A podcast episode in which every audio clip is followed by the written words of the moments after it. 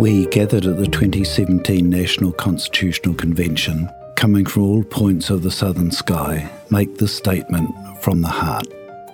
Our Aboriginal and Torres Strait Islander tribes were the first sovereign nations of the Australian continent and its adjacent islands, and possessed it under our own laws and customs.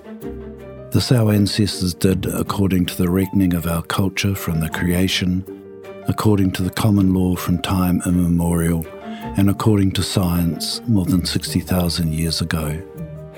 This sovereignty is a spiritual notion, the ancestral tie between the land or Mother Nature and the Aboriginal and Torres Strait Islander peoples who were born therefrom remain attached thereto and must one day return thither to be united with our ancestors. This link is the basis of the ownership of the soil, or better, of sovereignty. That was Dr. Moana Jackson reading the Uluru Statement from the Heart. I'm Glenn Davis, and welcome to the Policy Shop, a place where we think about policy choices. The right to self determination and recognition feature prominently in debates surrounding Indigenous peoples in Australia and indeed around the world. And in this episode of the Policy Shop, we're joined by two experts who will lead us through these ideas, consider questions about treaties versus constitutional recognition, and ask how we might move beyond rhetoric on community engagement. Dr. Moana Jackson is an esteemed constitutional lawyer and highly regarded throughout Maoridom and mainstream New Zealand for his measured contributions on Maori people and the Treaty of Waitangi, sovereignty and Indigenous rights. Moana last night delivered the 2018 Dungala Kaiela oration in Shepparton, Victoria, to an enrapt audience. Moana, welcome to the podcast. Kia ora. Thank you, Glenn. Shireen Morris is a constitutional lawyer and a McKenzie postdoctoral fellow in the Melbourne Law School. Before this, she worked as a senior policy advisor and constitutional reform fellow at the Cape York Institute, working with Noel Pearson. Welcome, Shireen. Thank you, Glenn. Let's start with this core idea of self determination and its meaning for you both.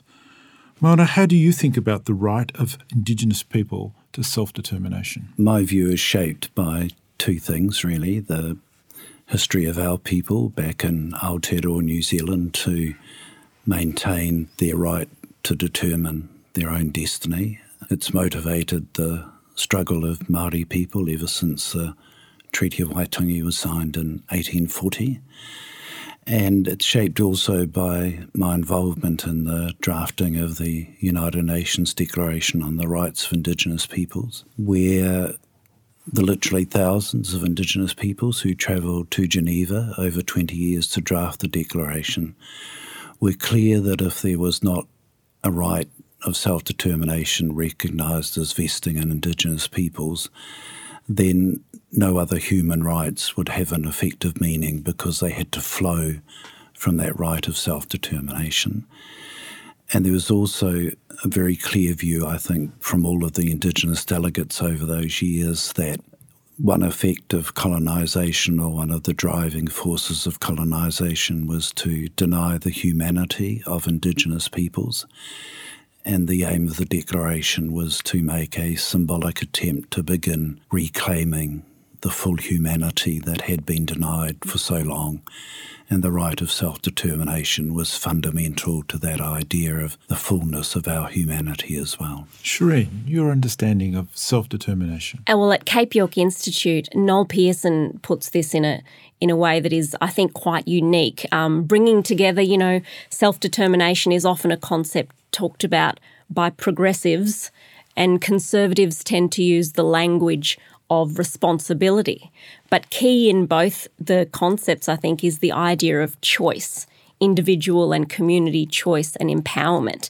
And so Noel Pearson talks about the right to take responsibility, which I think is the key to you know what we talk about when we talk about self-determination that when indigenous peoples are faced with development choices whether it's social and economic development or cultural development the right to have agency, exercise choice, and be empowered active decision makers in those decisions, I think is fundamental. And related to it, I think, is the, the long history of discrimination and oppression uh, that Indigenous peoples have faced as a minority group, a dispossessed minority group in Australia, where successive governments over time have, have made top down decisions in which Indigenous people aren't empowered to have a say in those decisions. And in the past, those decisions were often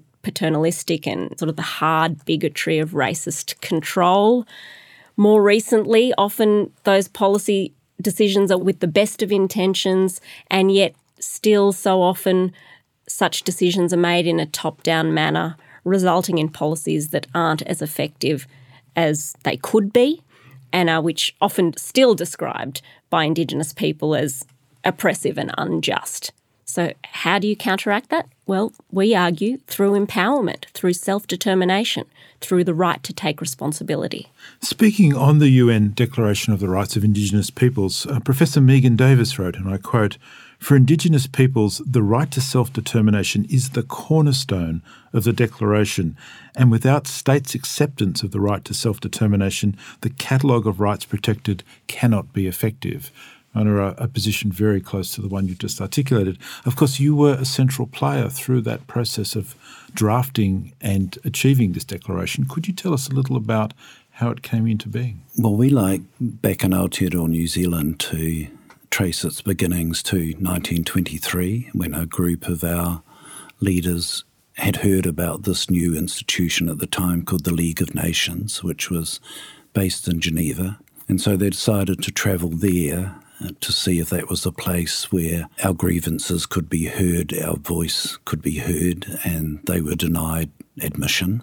And then 50 years later, in 1973, the United Nations, which had replaced the League of Nations, based its human rights division in Geneva, and a group of indigenous peoples, mainly from North and South America, travelled to Geneva for the same reason that our old people had gone there 50 years earlier to see if there was a place where our voice could be heard.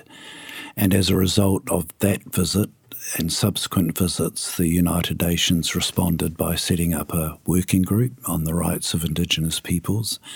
And at the first meeting, um, it was decided by a large group of Indigenous peoples from around the world that one of the functions of the working group should be to draft a declaration, which, as I said, would be a minimum set of human rights standards. And that began the long process of 20 years to draft the declaration. Which was pronounced when? It went to the General Assembly, which was the next stage in the declaration process in the United Nations in 2007. There was a huge vote in support of mm. the declaration. Some states abstained, as states tend to do, but only four states voted against the declaration, and those four states were Australia, New Zealand, Canada, and the United States. So that was disappointing for us, but in light of the history of those four states during the drafting process, it was not necessarily surprising, unfortunately. Shireen, as we've just heard, some states opposed the declaration and they argued on grounds basically of state sovereignty and territorial integrity that they were going to oppose it. Can you tell us something about that tension? Well, I think it's an ongoing tension, and we see it coming up in the debates around the Uluru Statement from the Heart now. But, you know, eventually uh, Australia signed it, I think it was in 2009, or, but disappointingly, since then hasn't taken practical policy action to implement the principles of the Declaration. And I think that's where what the Uluru Statement offers is such a massive opportunity. When you look through the clauses of the Declaration, it's interesting to note how the different levels and the nuances of self determination sort of come out. And, you know, there's one clause talking about the importance of Indigenous participation in political decisions made about their rights and also the importance of consultation, so fair and genuine consultation, and then stronger concepts like free, prior, and informed consent. But the key thing that the Uluru Statement proposes and the theme inherent in each of those sort of principles is this idea of having a fair say. You know, having a fair say when the state makes political decisions about Indigenous rights. So that's infused there in this concept. And Glenn, when you talk about the tension between, on the one hand, the claims of First Nations sovereignty, which perhaps the strongest end of the spectrum is encapsulated by the notion of a veto, a strong veto over parliamentary laws made about Indigenous rights. But the softer, more middle ground conceptions are also there in the Declaration. Participation, consultation, you know, not as strong as a veto, but still very important ways of um, giving effect to the principles of the Declaration. Uh, that's what the Uluru Statement offers. The, the Referendum Council makes clear it, they're not asking for a veto. What's asked for is a voice, constitutionally guaranteed voice in the political decisions made about Indigenous rights. And Australia, I think, should see this as an opportunity to begin some very concrete implementation of some of the principles of the Declaration. So I'd like to move then in that direction from the UN Declaration to this idea of constitutional recognition, uh, a way of formalising and promoting Indigenous self determination within a national constitution. Moana, what does constitutional recognition mean to you, and particularly in a nation that doesn't have a written constitution? At home, we don't talk about constitutional recognition, which perhaps goes to the point I mentioned in the oration last night that self determination by its very nature means that people in one place may exercise their self determination in a quite different way to people somewhere else. Six years ago, um, I was asked back home in New Zealand to chair a constitutional working group. And the task was not to seek constitutional recognition, but to come up with ideas which would frame a new constitution based on the Treaty of Waitangi. So the brief itself went further than requiring a voice for Maori people in the system which was established through colonisation and asked the country to be daring enough to imagine something different which gave effect to the relationship that was envisaged in the Treaty of Waitangi in 1840, which the Waitangi Tribunal, which is the prime institutional arbiter of the treaty at home, defined as recognising distinct constitutional spheres of influence that there would be a Crown sphere of influence, a Maori sphere of influence, constitutionally joined, if you like, by what we in our report called a relational sphere where the treaty parties would come together to discuss matters of common interest. And that is a far reaching constitutional challenge, I think, but we set a goal in our report of 2040, which will be 200 years since the signing of the treaty, where we would hope for some process of treaty based constitutional change. And you reminded us in the lecture last night that your clan did not sign the Treaty of Waitangi. Yes, we did not. It's a story I love telling. Um, the person with the mandate for our community to sign the treaty uh, was a woman whose name was Hineaka, and when she stepped forward to sign the treaty, she was told by the Crown officials that women can't sign treaties. which our people probably found strange because we knew the treaty was with a woman called Queen Victoria.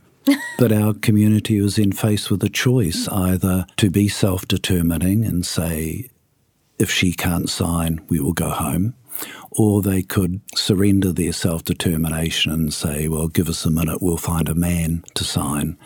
And to my everlasting pride, really, they chose the first option and we went home and didn't sign.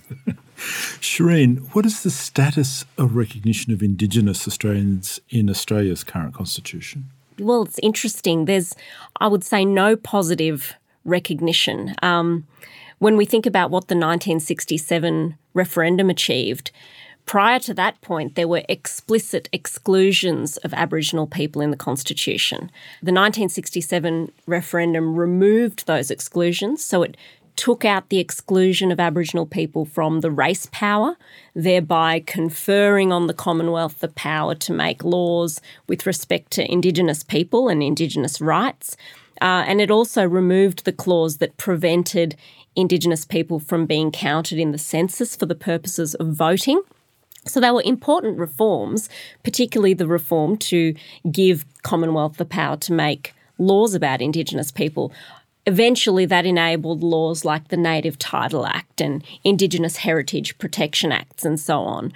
Now, the problem is what the 1967 referendum didn't implement was any positive recognition or positive rules to ensure fair treatment.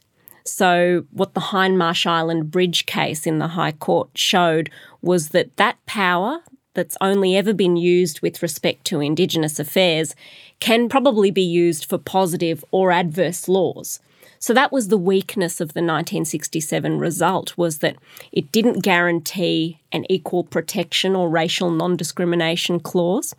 It was funny that at the time in the lead up to 1967 this liberal MP Billy Wentworth he actually proposed a racial non-discrimination clause but the government rejected that idea. They said, no, we don't want to transfer power to the High Court to strike down Parliament's laws. We enjoy our strong parliamentary supremacy. We don't want to give that up. So th- that clause wasn't included in the referendum proposal at that time. Now, in 2012, when the expert panel proposed its version of a racial non discrimination clause, it was like history was repeating itself because, again, we got these objections on the basis of parliamentary supremacy. This is a one clause Bill of Rights. Moana, in the book Weeping Waters, you're quoted as saying that the Bolivian constitution, which was adopted in 2009, is, and I'm quoting you, the nearest thing in the world to a constitution that has come from indigenous principles. Can you tell us a bit about why this captures your imagination and attention? Well, any treaty relationship, and this is what makes the situation at home quite distinct, I think, requires a recognition of the uniqueness of the parties to that treaty relationship. And so you can't have a constitutional relationship then unless those indigenous, or in our case, Maori values and principles underpin the Constitution itself. And so when we were in the process of writing the constitutional report and we held 252 uh, meetings around the country, met with literally thousands of Maori people.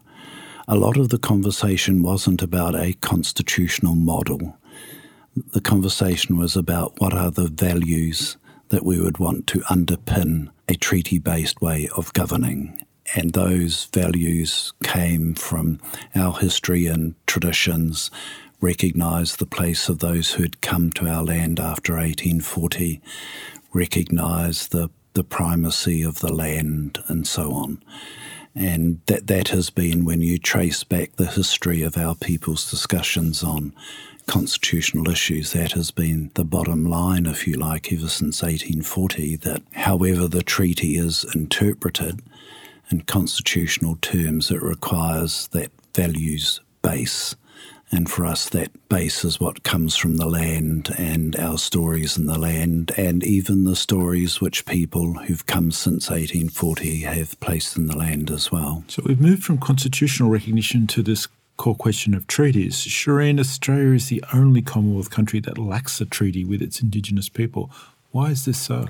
Oh, that's such a difficult and big question people often say to me, I don't know if I agree or not, that that it was partly because of the disparate nature of the country. And as we know, John Batman tried to negotiate what might have been a treaty or some kind of agreement. Um, the Crown repudiated that agreement and didn't recognise it as as being valid.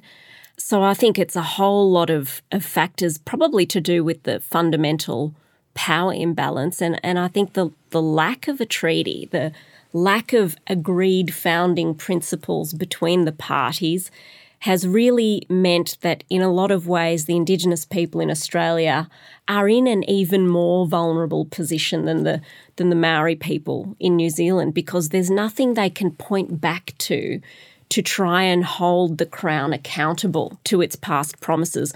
Although I often sort of think about the royal instructions as a moral injunction that can be pointed back to. You know, when Arthur Phillip came and he was required to treat the natives with amity and kindness, and Cook before him was required to obtain the consent of the natives and never did. I think those are things we can point back to in terms of a unilateral sort of promise or injunction, but not one that's been mutually agreed. And when I worked at Cape York Institute in 2014, we actually took a trip to New Zealand and were so inspired by the ways Maori people have managed to implement, together with the Crown, institutional mechanisms for their ongoing recognition. And that wasn't only the Treaty of 1840, it was the fact that there are living and breathing processes that continue day in, day out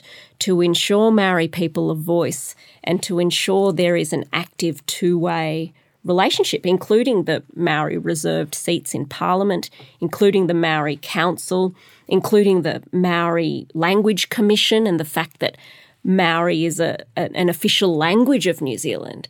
You know, so it's not only, I think, the treaty that Australia's missing, we're missing a voice for the First Nations, we're missing the proper cultural and language recognition.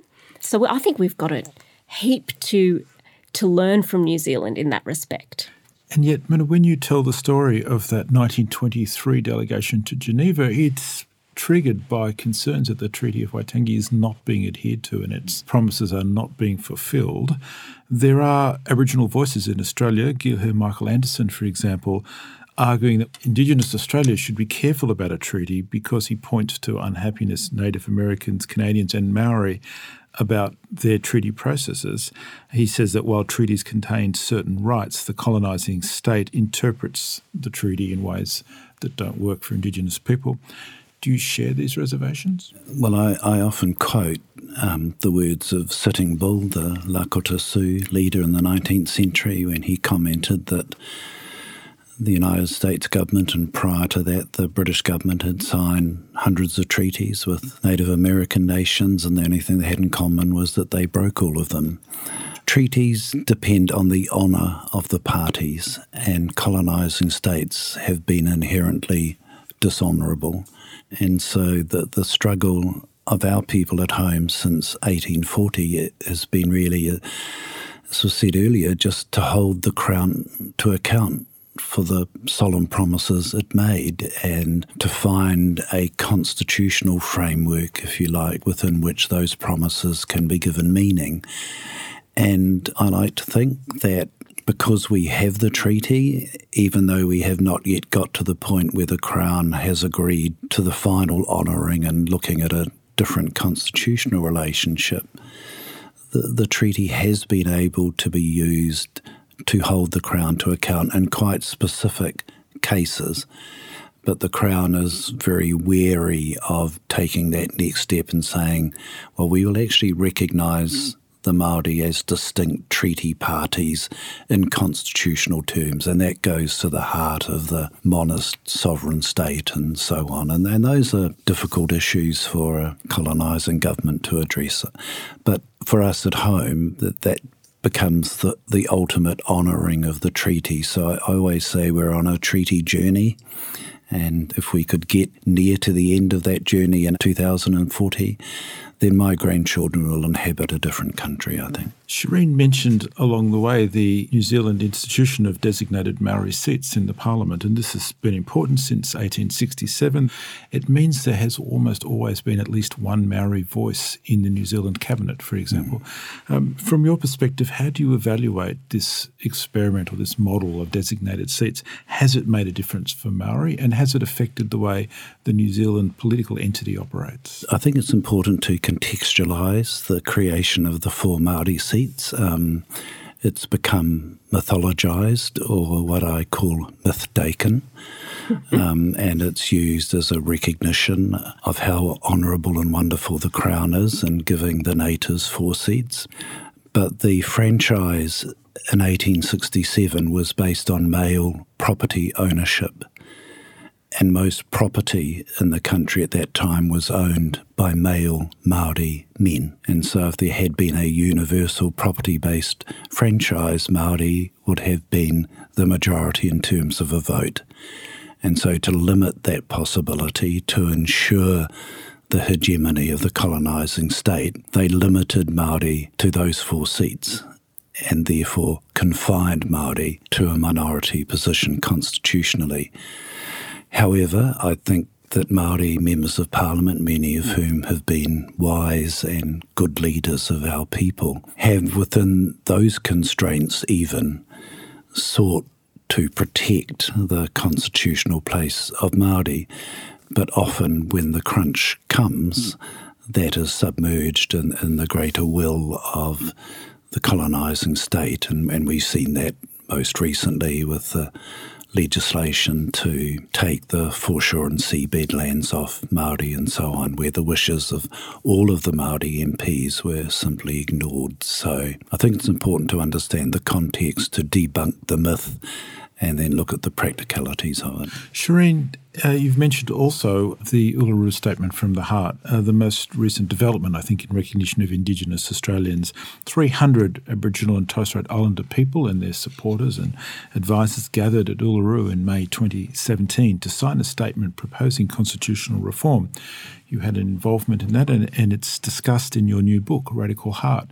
Could you tell us a bit about the Uluru Statement and your assessment of the arguments it puts forward? Yeah, so the, the Uluru Statement was really the culmination of 13 regional First Nations dialogues held all around the country, run by the Referendum Council last year.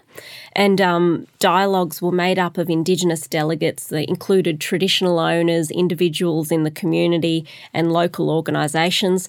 And then those delegates chose from amongst themselves the delegates who then went to the Uluru Constitutional Convention.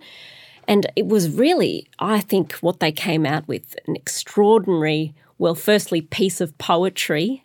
But in terms of the concrete reform proposals that were put forward, the first one, as I mentioned, a First Nations voice enshrined in the Constitution. Um, the second one is a Makarrata Commission, so a treaty making commission which could be set up in legislation, but kind of, I imagine that as being something akin to a Waitangi tribunal, an umpire type body that could facilitate and supervise agreement making and treaty making between the First Nations and the Australian state. And just going back, Moana, to what you were talking about, and you you phrased it in a really nice way that kind of conceptualized constitutional realization of this treaty relationship as being the ultimate goal and a very ambitious goal that's going to take some time.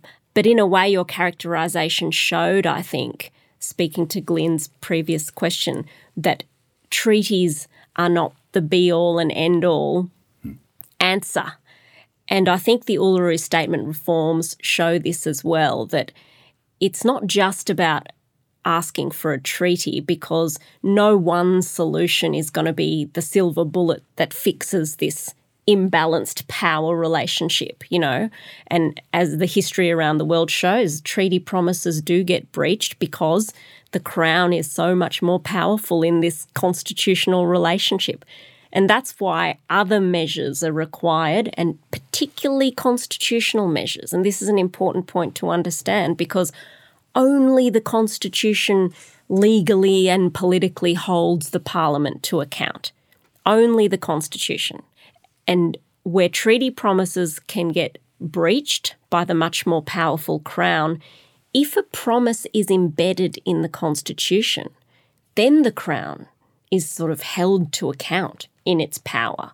So that's why it makes so much sense to me that, Moana, you talk about the constitutional entrenchment being the ultimate goal. And that's where I think what Uluru asked for was so strategically clever because it asked for a constitutionally enshrined voice because they don't want the voice to get struck down like ATSIC has been struck down in the past. And secondly, because as a matter of practicality, as the Victorian situation now shows, you need an institutional voice, a representative structure of some sort that can then go and negotiate the treaty. So in Victoria currently, they've passed legislation to progress the treaty issue, but the first thing they've done is implement a First Nations voice for Victoria. So then that institutional structure can then go ahead, engage with the Parliament and negotiate treaties. Given, though, that the Uluru proposal for a constitutionally enshrined Indigenous voice has been rejected by the Prime Minister, what do you see as the future for the Uluru Statement? That was a heartbreaking moment in October last year for so many Australians, Indigenous and non Indigenous, I think. But I really think there's still hope. And there's currently a joint select committee, and the Uluru Statement is part of its terms of reference, which means the Prime Minister's rejection was not the last word. And interestingly, the two co chairs of the committee are Patrick Dodson, the father of reconciliation, who's so experienced in these issues, but the other co chair is Julian Leeser in the Liberal Party, a staunch constitutional conservative who is one of the co designers of the Constitutional Voice proposal, who worked with Cape York Institute back in 2014. So he's an on the record supporter so I think there's a huge opportunity if and only if Australians stand up and support what the First Nations have asked for and hold the Turnbull government to account on this. I'd just like to move briefly from constitutional questions to public policy questions. Certainly, for a success of Australian government and in many other nations, Indigenous policy can be a litany of disappointment, a place where big plans are announced but rarely achieved in practice.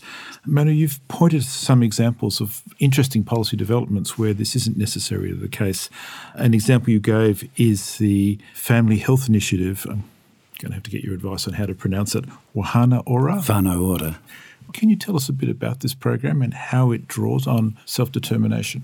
One of the best descriptions I've heard of the need for what became Whānau Ora was that often when a Māori family or group of families was in strife, they would be hit by what was called the Toyota syndrome. That is, five Toyotas from five different government departments would drive up to solve their problems. And the motivation, if you like, behind Whānau Ora was to take the Toyotas out of the driveway and empower the communities to work together to solve the problems. And the Crown, in a sense, would be the support actor rather than the driver. And so, as a result of Whānau Ora, there are now a number of different initiatives crafted differently by people, say, in the north to people in the south because the needs are different, um, but shaped by common problems of poverty and dispossession and so on. And what is happening, I think, is what our people who proposed the idea hoped would happen.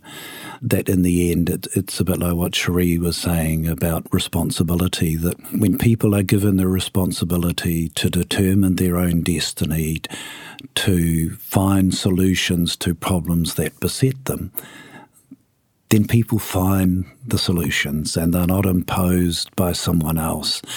It's a tenuous policy position because the funding is still held by the Crown, and that's the next step in the debate, I think, is how the necessary resourcing can be transferred to similar independent bodies, and that will be a difficult and fraught debate, I think.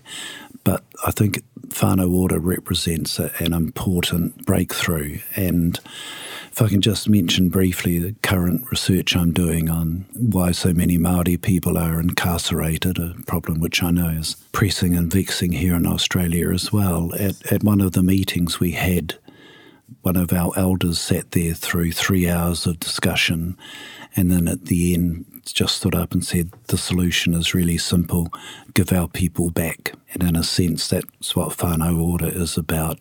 Let us take our people back, let us care for our people, and most importantly, trust us to do that.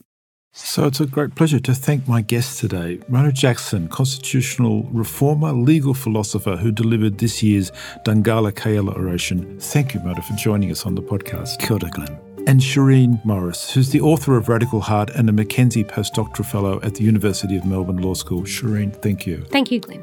And thank you for listening to The Policy Shop.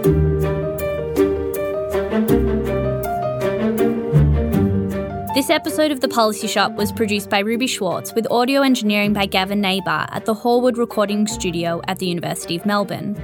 The Policy Shop is produced under Creative Commons, copyright the University of Melbourne 2018. Thank you.